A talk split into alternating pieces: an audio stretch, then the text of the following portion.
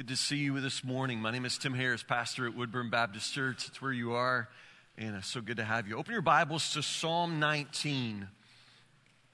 Psalm chapter nineteen is where we'll be this morning. A sermon entitled The Song of Science.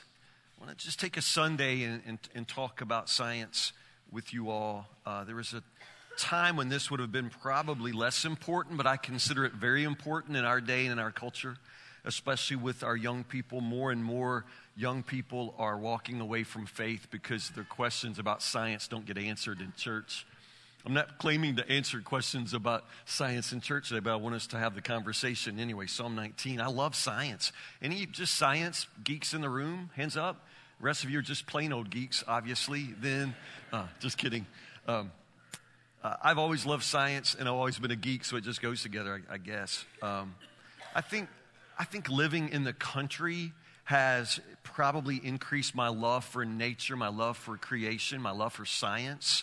Uh, just something about being in the country. You notice in the Bible, whenever God wants to speak to somebody, he takes them outside.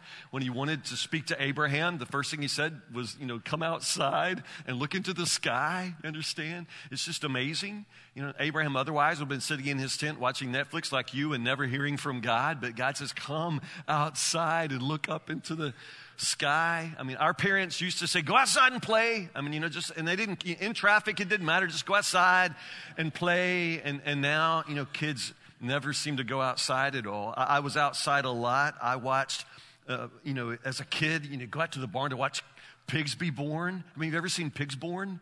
Uh, it's just amazing, gross, and, and just uh, uh, amazing. Watch calves be born.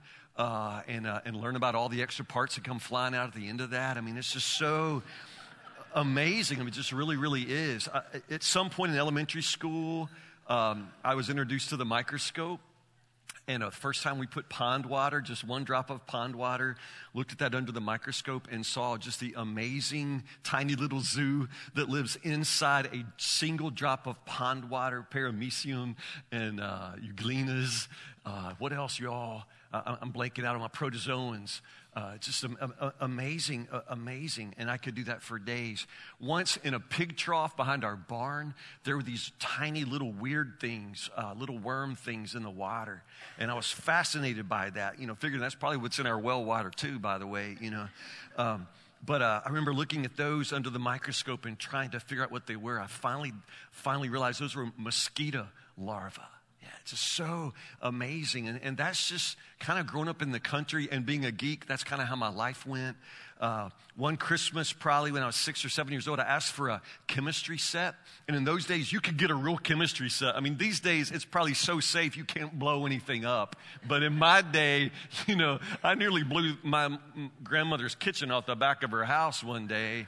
Uh, science, I love that. And it's just amazing. You could blow things up.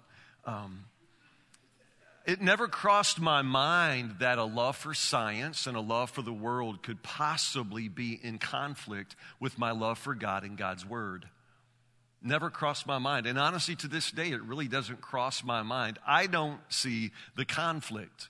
And I want to help, uh, as pastor, as, as a church, I want you to not be so nervous about science, not to be so nervous about these things. Truth is truth, and all truth is God's truth.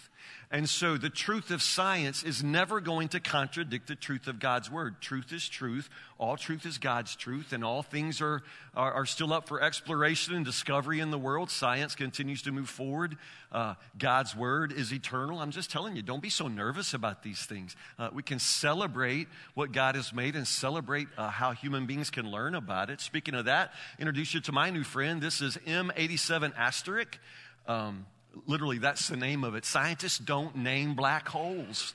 They don't name black holes. Uh, incidentally, one of Saturn's moons is named Peggy, which was one of my favorite, you know, things in all the universe. Peggy the moon. That's just awesome. That, that's just amazing. This is M eighty-seven asterisk. This is the very, very first black hole ever seen with human eyes, and you're looking at it.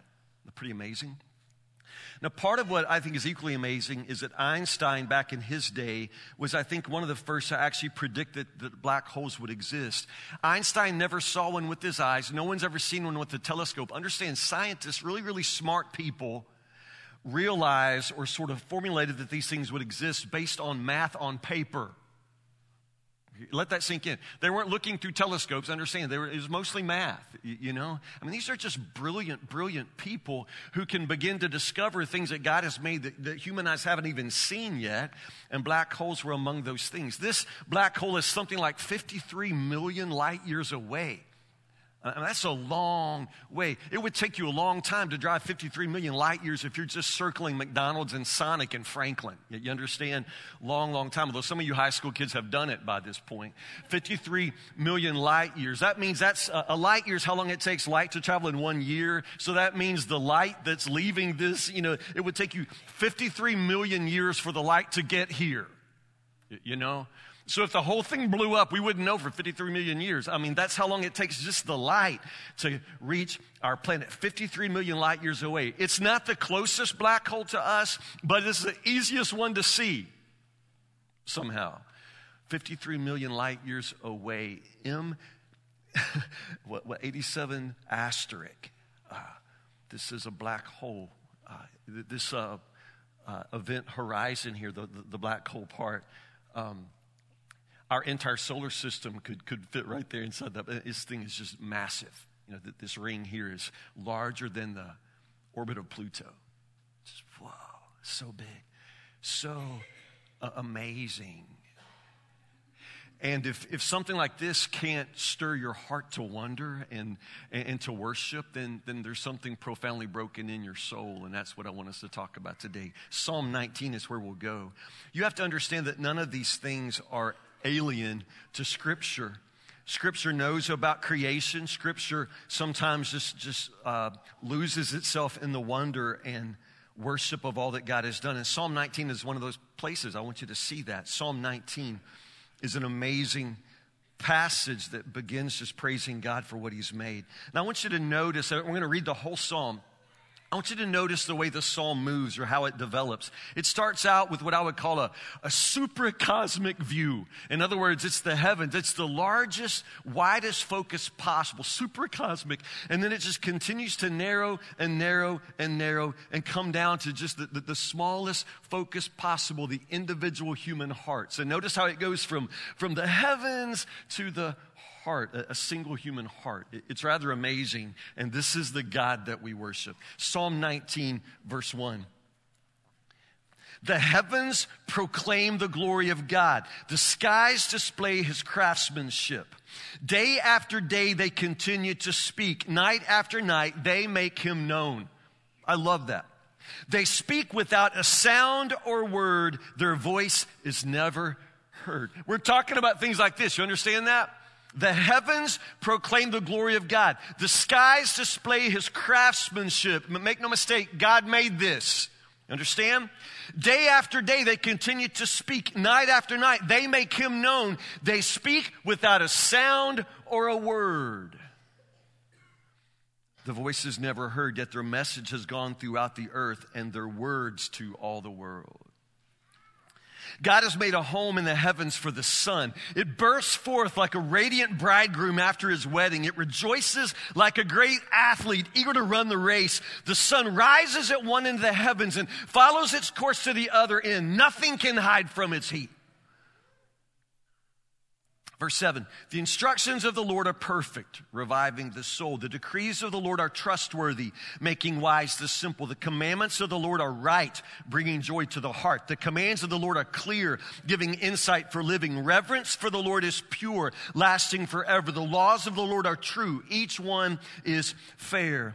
They are more desirable than gold, even the finest gold. They are sweeter than honey, even honey dripping from the comb. They are a warning to your servant, a great reward for those who obey them. How can I know all the sins lurking in my heart? Cleanse me from these hidden faults. Keep your servant from deliberate sins. Don't let them control me. Then I will be free of guilt and innocent of great sin. May the words of my mouth and the meditation of my heart be pleasing to you, O Lord, my rock and my redeemer. May the words of my mouth and the meditation of my heart be pleasing in your sight, O God, my rock and my redeemer.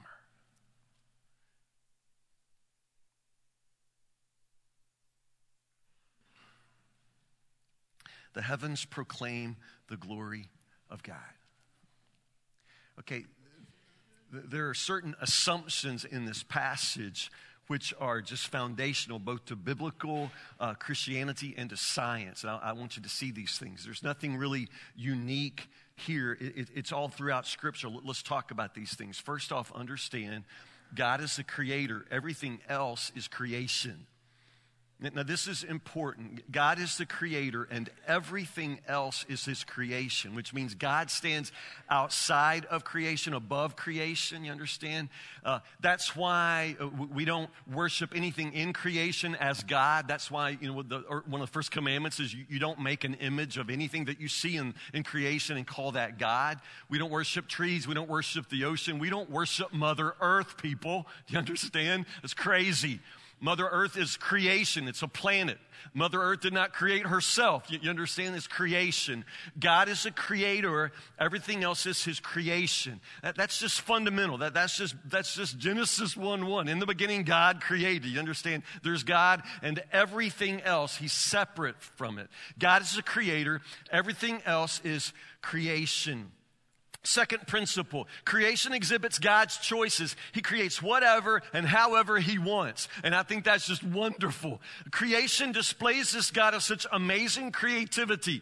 This God who just hand paints hummingbirds. Have you ever seen a hummingbird? If it'll sit still for you, just how beautiful a hummingbird is. I mean, its bones are so delicate. I mean, you could crush it in your hands. I mean, it's just so incredibly light. And yet it flies like it's been shot out of a rifle.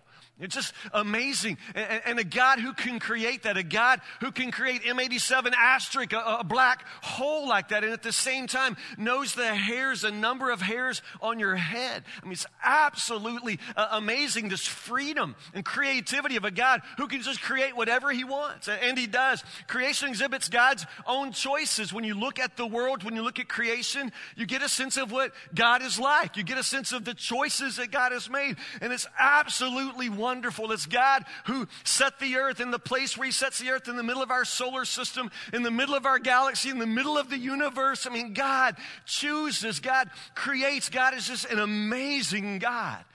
Science tries to keep up. Science tries to think his thoughts after him. That's actually from a quote from a famous scientist and a, a, a great man of faith by the name of Johannes Kepler, who said that science is actually trying to think God's thoughts after him.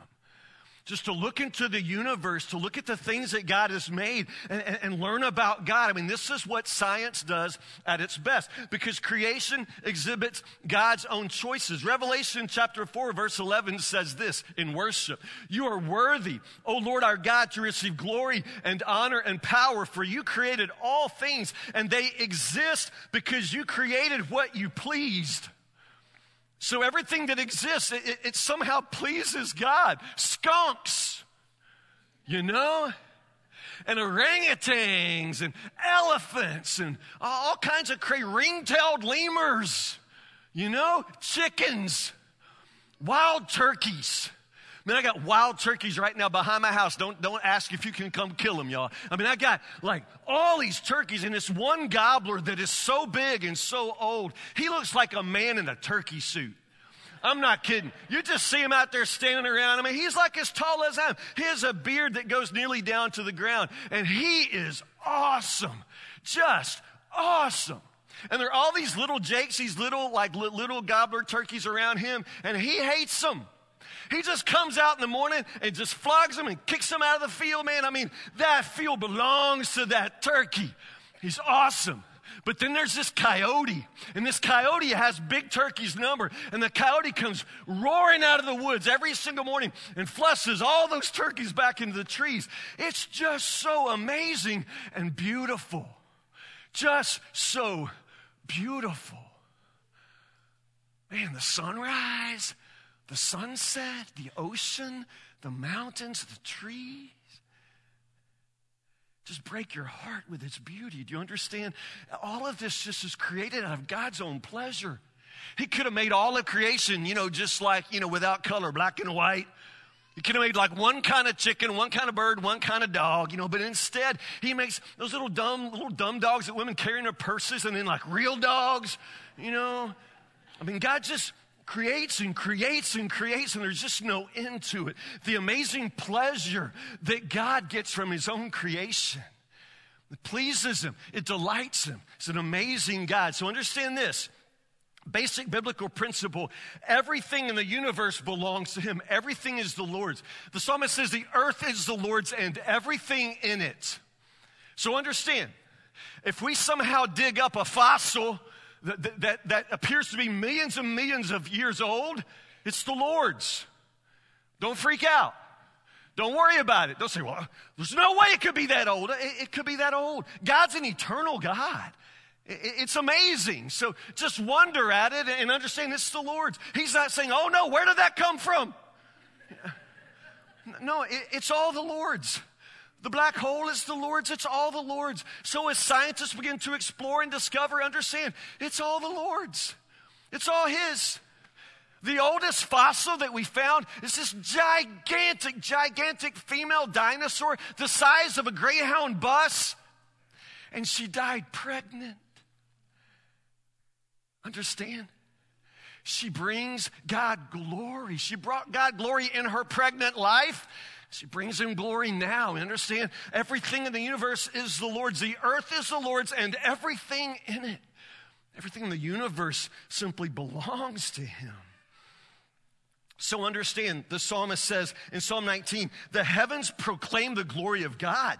The skies display his craftsmanship. So the biblical principle here is, don't miss it. The biblical principle is you can learn about God. You learn about the Creator by looking at his creation. So this is a blessed pursuit. Do it. You're invited to do it. God obviously wants us to do it. Step into creation, look at it, learn from it, listen to its song, because it's declaring the glory and wonder of its maker. It's basic biblical principle. And so this in itself is, is the very foundation of science, and it's a Christian pursuit. Because the earth is the Lord's, and because he invites us into it, then, then listen to it, learn from it, because the more you learn, the more you will learn about the God who created it all. So, so what do you learn? Book of Romans tells us that creation itself reveals God's invisible qualities, his eternal power and his divine nature. Romans chapter one, I think verse twenty. Creation reveals God's invisible qualities, his eternal power, his divine nature. E- eternal power, d- divine nature. Whatever you look at, whatever you see, if, if, if you look with honest eyes, it will begin to reveal to you something of the fingerprints of the, the God who made it. You're looking at his own craftsmanship. E- e- eternal power, d- divine nature. This is actually what science is about. So, so what is it exactly that it reveals to us? Uh, creation incorporates incomprehensible expanses of space and time. Now, I know that makes some people nervous. Don't be nervous. Don't be nervous. There's nothing non-biblical about saying this. Creation incorporates incomprehensible expanses of space and time. A black hole fifty-three million light years away, and that's not even very far away in terms of the universe. But, but light travels, you know, one light year. This how I mean, when light comes on, light's really fast, right? Like Muhammad Ali used to say that he was so fast, he... Uh, uh, uh, float like a butterfly, sting like a bee. Is that what he used to say? And he said he was so fast, he could flip out the light switch and be in bed asleep before it got dark in his room. Remember he used to say that, you know? But no way, because light is fast. It's instantaneous. If if I turn on a light at my house and, and, and you got a clear view, you'll see it the, from, from any distance. You'll see it when it comes on me. Light just travels incomprehensibly fast. So that's how we mark out distance in the universe. The distance that light travels in a year, which is incomprehensibly far for us. But then you're talking about things that are millions, millions, millions of light years away. The furthest thing away that you can see with your naked eye when you look out at the sky, the furthest thing away that you can actually see with your eye without a telescope is, is I think, sixteen million light years away. sixteen million light years away. So again, th- that means when the light left that star, it was sixteen million years ago. So honestly, to look into the night sky is to look back in time.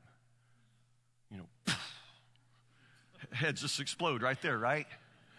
I mean, you're looking at stars as they would have appeared millions of years ago, because that's how long it took the, the light to get to your eyes. You understand that? It's incomprehensible distances. And, and, and honestly, one of the things that we find out is that most of creation is empty space. Like most of it's just empty. And, and you've seen the pictures of the universe, and it's just a whole lot of black space, whole lot of empty space. But it's not just like outer space that's empty. Inner space is empty too. Do you understand that your body is ninety-nine point nine nine nine nine nine nine percent empty space? You've been trying to fill it up for years, haven't you? I mean, I'm not saying that you're hollow. Understand, uh, you're created of matter like everything else that God has made, and matter is composed of atoms, you know, n- nucleus and, and electrons, you know. But an atom is overwhelmingly empty. The nucleus is very, very small compared to the orbit of the electrons. Uh, atoms are mostly empty space. I mean, if this entire sanctuary were one single atom, say a hydrogen atom, the nucleus would be smaller than the size of my fist. Everything else would be empty, and the single electron in the hydrogen atom would, would be like a moth flying around above the roof, you know. I mean, it would be like it, mostly empty. So your whole body is made up of atoms like that. So if we could somehow suck all the empty space out of the atoms in your body, what's left over? What's left over of you, if we could suck out all the empty space, would be smaller than a piece of lint. Try thinking about that next time you're trying on a bathing suit, you know? Incomprehensible expanses of space and time. But Romans tells us that when you look at creation, you can learn something of God's eternal power. Eternal, which means that this is a God outside of time. He's not wearing a watch. He didn't create with a calendar out in front of him. Do you understand? He is outside and beyond time. So whether we're talking about, you know, a short period of time, like seven days of creation, or millions and millions and billions of years, that's irrelevant to God. He's eternal. He's completely eternal. And for me, a God who can sustain creative purposes over billions and billions and billions of, of eons, that, that only makes God greater for me. He's God. He can create however, whatever, whenever he pleases. He's God.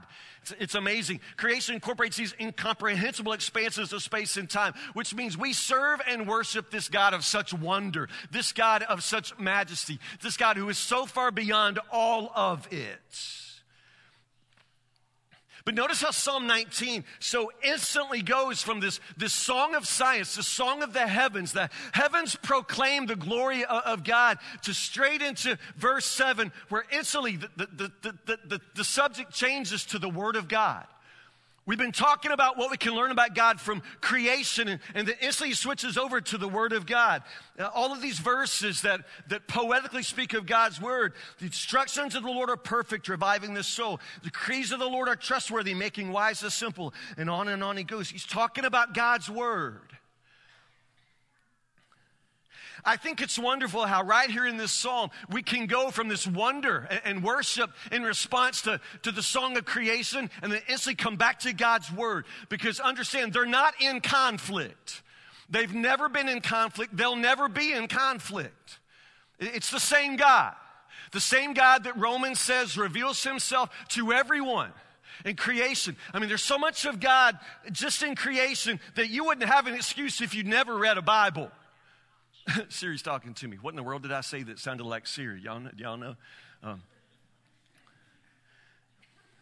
the book of Romans says, book of Romans says that there's so much of God in just what you can see. If you'd never read a Bible, you'd still be responsible. And yet the Word of God remains. The Word of God is perfect, it's trustworthy, it's right, it's clear, it's pure, it's true, it's more desirable than gold. I mean, on and on it goes. Do you understand that you can love creation, you can love everything that God has made, and you can still love the Bible? These things are not in conflict. They, they go together. They go together perfectly, just perfectly. instructions of the Lord are perfect, re- re- reviving the soul. I mean, notice what the Word of God says about God's own Word. It's perfect, it's trustworthy, it's true. Now, when I say that, that doesn't mean that I just like put my scientific brain aside. No, no, no. These things can be true all at once. God's Word can be inspired, perfect, trustworthy, true. Um, do you understand? Second Timothy chapter three, verse sixteen says, all Scripture is God-breathed. It's God-breathed. It's inspired. All Scripture is inspired by God, and it's profitable for doctrine and teaching, instruction and righteousness. You understand? It's, it, it helps equip us to do God's work. I mean, Scripture says exactly what the Bible is good for, that is perfect, that is trustworthy, that's true, and, and then how we should use it. I mean, the, the Bible is everything that, that, that God says that it is. So why does it leave so many questions? You know, years ago in youth ministry, if, if a kid like slipped a question to me, it was always, always, always about sex. Always about sex. Like slip a question to me, like I know I'm not supposed to ask this, but you know, boom. And usually, you know, one of like three questions. Like I knew exactly what, the, you know, I don't have to read it. I know what you're asking, you know, kid. um, now, kids slip me questions about science. Like they're not supposed to ask it in church. Our kids. Now, where's that coming from? When our kids share their faith with their friends in public school, almost inevitably, the, the obstacles become the science questions of non-believing students. There is this in, in, incredibly pervasive sense in our culture that if you love the Bible, that, that you can't also love science, that, that you can't somehow respect the truth of science and, and then honor and, and follow the authority of God's Word as well. I just want to remind you that, that very simply, in the same way that creation reveals God's own choices, the Bible reveals God's choices too. And the fact is, the Bible reveals what God wants it to reveal about creation. And there's not a lot. Let's be honest. There's not a lot. The Bible doesn't speak a whole lot about creation. You say, what about the whole book of Genesis? Well, I've read the whole book of Genesis, and it's not all. I mean, once we get it all created, then the story starts. It really doesn't answer all our questions at all. It never has. I'm really comfortable with that because I also believe since it's God here, He tells us all we need to know. All you need to know. But that doesn't mean that some of us won't be very, very curious. And it doesn't mean that God isn't delighted when some of us devote our whole lives to exploring and discovering what He's made. You're only going to discover more and more. You're going to go deeper into His eternal power and divine qualities. You understand? But the Bible doesn't tell us everything. It never has. Genesis one and Genesis two are the primary places we go to, to find out about creation, and it doesn't answer all the questions. It tells us the important things. Most important thing, that God is the creator of everything. That God is the creator and everything else is creation. I mean, I mean that's fundamental. That, that's just basic. You, you got to believe that. You got to know that. But from then on, there's so many questions. Questions that people were asking long before the debate about evolution. People have always said, where in the world did Cain get his wife? I mean, all of a sudden, they open the door of the Garden of Eden and walk out, and all of a sudden, there's like people. You know? And if you're just reading along, you, you thought it was just Adam and Eve, Cain and Abel, and all of a sudden, Cain goes out, finds a wife in a city. And people have said, where in the world did he get his wife? And preachers say, you shouldn't ask that. In other words, don't ask anything the preacher don't know. How can you not ask that? That's a brilliant question that the Bible never really chose to answer. And that's okay. It's okay because the Bible reveals what God wants it to reveal. The Bible shows us that, that God made it, everything, and that it was made good. God made it, and it was good. But now, because of sin, it's caught in this struggle, this cosmic struggle. And so creation is no longer, it's no longer free to simply fulfill the purposes for which God made it, the creator. Now creation is locked in this struggle. It, it groans, Scripture says. It, it, it groans. It's sort of now lost in this cycle of ruin and decay. But creation itself is going to find its completion, its redemption. It's going to all be made new when Jesus himself, Jesus is the goal of creation. When Jesus has his triumph, then everything in all creation, everything then is recreated, a new heavens and a new earth, and everything is made right. I mean, that's what we know. Created by God. In the beginning was the Word, and the Word was with God, and, and, and the Word was God. And nothing was created without him. You understand? The Word himself, Jesus himself, was the Word of creation. He is the Alpha and the Omega, the book of Revelation. It says the beginning and the end. He was there at the beginning. He'll be standing there at the end. You understand? It's all his. It finds its climax. It finds its redemption in him. I mean, this is what you need to know. This is what everybody's got to know. Now, in between, there, there are things we don't know. But just because we don't know it doesn't mean God doesn't know it. It doesn't mean we can't discover more. It doesn't mean we can't learn. Oh, my goodness. Creation reveals his eternal power, his divine qualities. We're never going to get to the bottom of all of that. It's wonderful.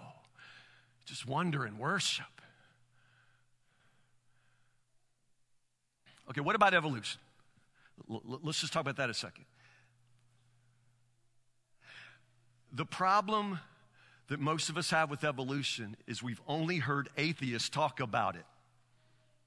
We've only heard atheists talk about it, so it was always connected with this, this, this godless whole system of thinking where there is no God and science takes the place of God. And, and understand, you've only ever heard atheists.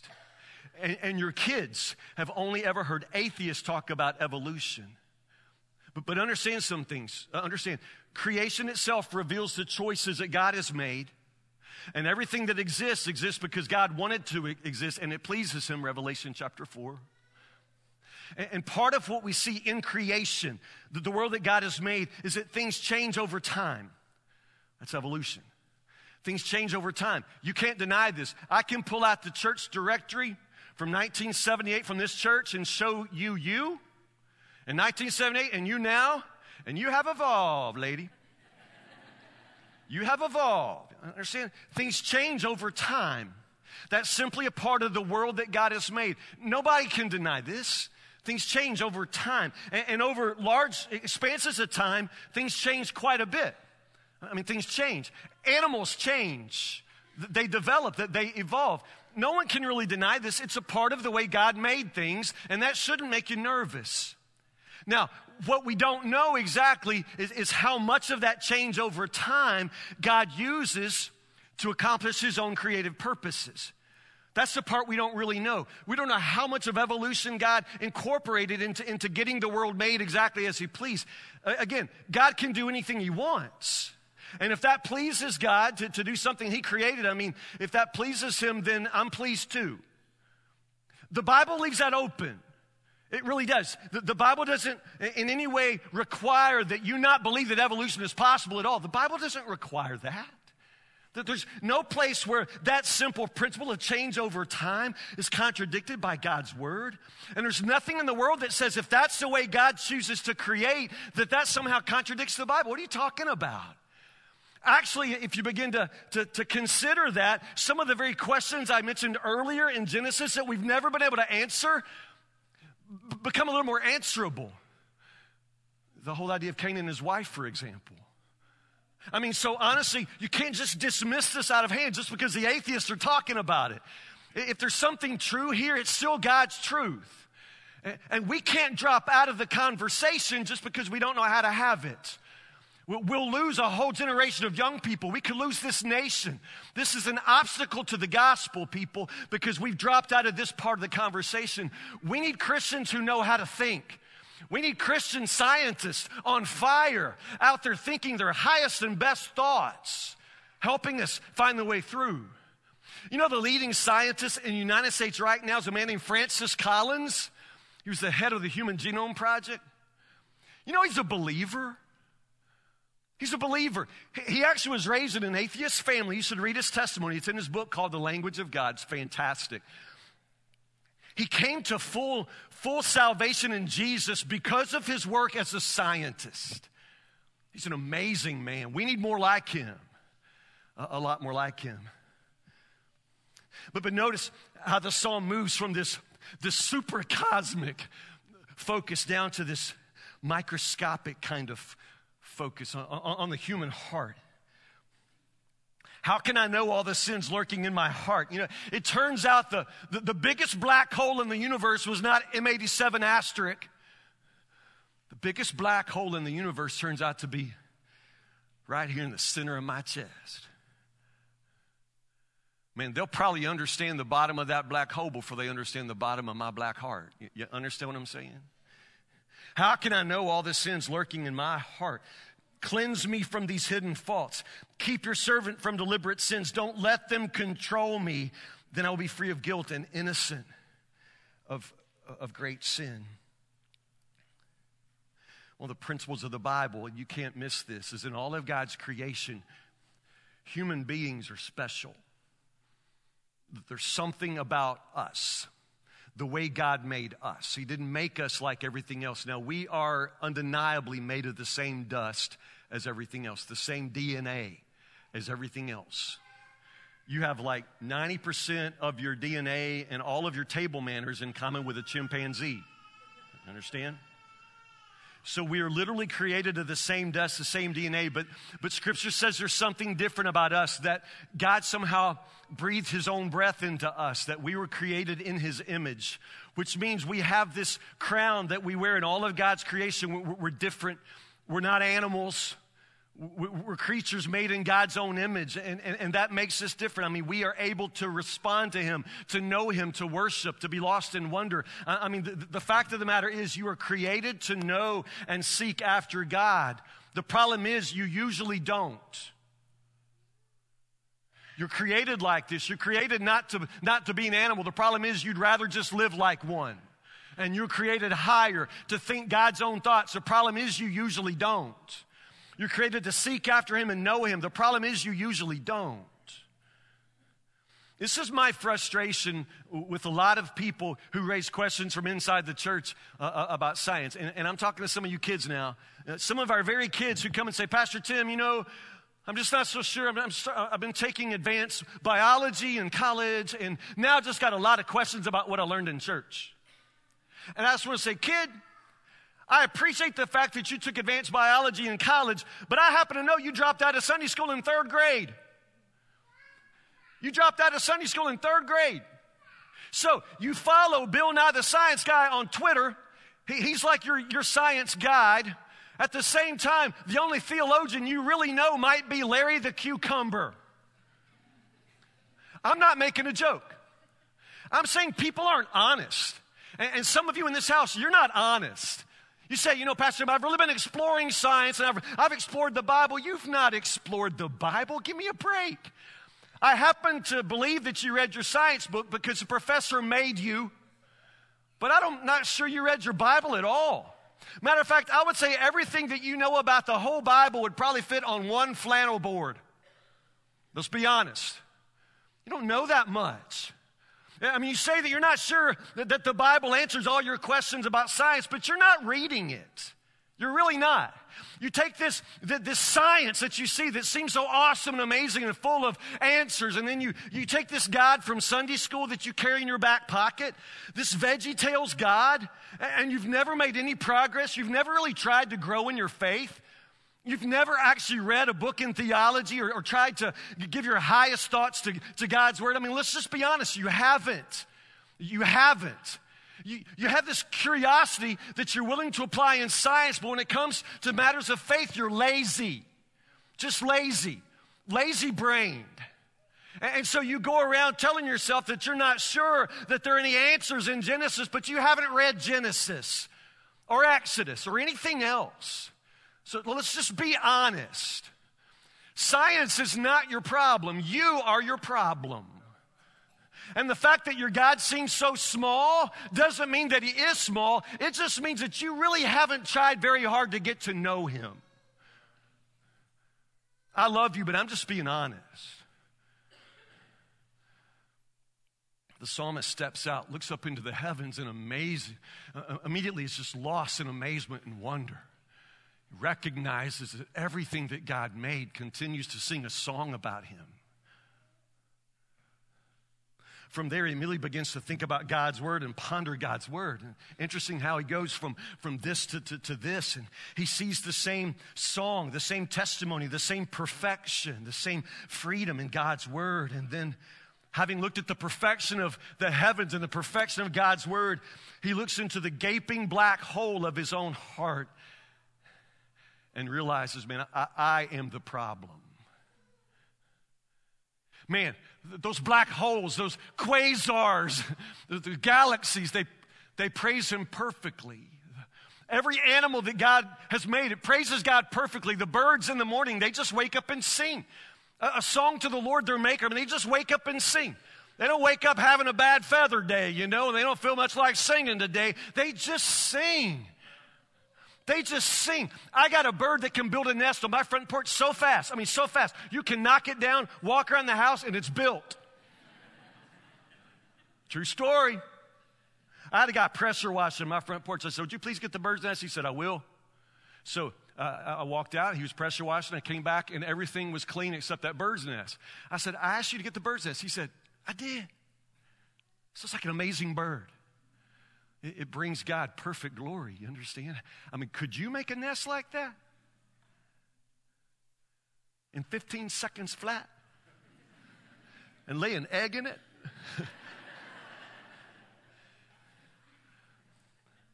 Amazing. Possums, you know, crossing the road, look at you, those, you know, beaming eyes. You know? The squirrel that runs out in front of you and like can run in and out of all four of your tires while you're driving down the road, and you're like, you know, man, my dog Augie just dumber than snot, but she praises God so perfectly. She's just a dog, you know, and, and she fulfills all of God's purposes for her. She's an amazing creature. I'll tell you a secret. When when I run. I'm in the country, I, I run past cows and horses, and I preach to the animals. I, I just say, hey, love your creator, praise him continually. I know it's dumb. I just can see so much of the God I know that made me and them, and and they praise him so perfectly just by doing what they do. In, in all of creation, everything that God has made, the only thing that turns away from him in all creation, the only thing that just won't sing its song to him, the only thing that turns away is you and me. We just simply will not be what he made us to be. We will not live within the boundaries he set for us. We always want to do more or less. So understand, the Christian message is not a science message. It's a salvation message. The Bible doesn't tell a science story. It tells a salvation story. Now, you'll run across some science in the Bible, and when you do, you can trust it. You'll have to interpret it. Interpretations are are fallible. God's word is infallible, but your interpretation can be wrong. I just show you the passage we read today in verse five. The sun bursts forth like a radiant bridegroom after his wedding. It rejoices like a great athlete eager to run the race. The sun rises at one end of the heavens. Well, no, it doesn't. I mean, we've all been in science. We know the sun doesn't go around. We know better now, you know. But so, I mean, does that matter? We also know the sun is not technically a radiant bridegroom. You know, he's also not an, an athlete eager to run the race. It's, it's poetic. It's, it's doxological. It's intended to praise the Creator. It's not telling you about the sun in its orbit. You understand? We use this kind of language. Last week we had a sunrise service. We did not have an uh, rotation of the earth celebration service. You know, last Sunday, this is just how we talk. It's just, it's, it's observational description. I mean, anybody looks at it and says, there you go, the Bible doesn't know it's science. Get out of my face. I mean, you know, you're, you're crazy. That's not intended to be a scientific description. It's praising God as the maker of everything, including the sun. That, that, that just not a contradiction. That doesn't bother me. May the words of my mouth and the meditation of my heart be pleasing to you, O Lord, my rock and my redeemer. I've probably said some things in this sermon that some of you don't agree with. Um, can we just say that's okay? The Bible tells a salvation message, not a science message. We can disagree about the science. You can ask any question in this place about science. We'll talk about it. We're not afraid of that. And, and we'll have different opinions on that. That's okay. Because it's not a science message, it's a salvation message. At the end of this day, at the end of this life, you can get the whole science part wrong. You can be wrong about the science, but you cannot be wrong about Jesus.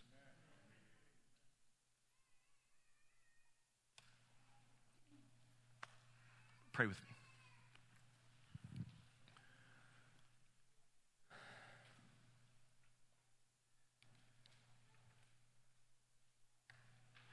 God, forgive us. We spend way too much of our time indoors. Yes, our houses are beautiful, and yes, the sanctuary is beautiful, Lord, but when you really wanted to get Abraham's attention, you took him outside.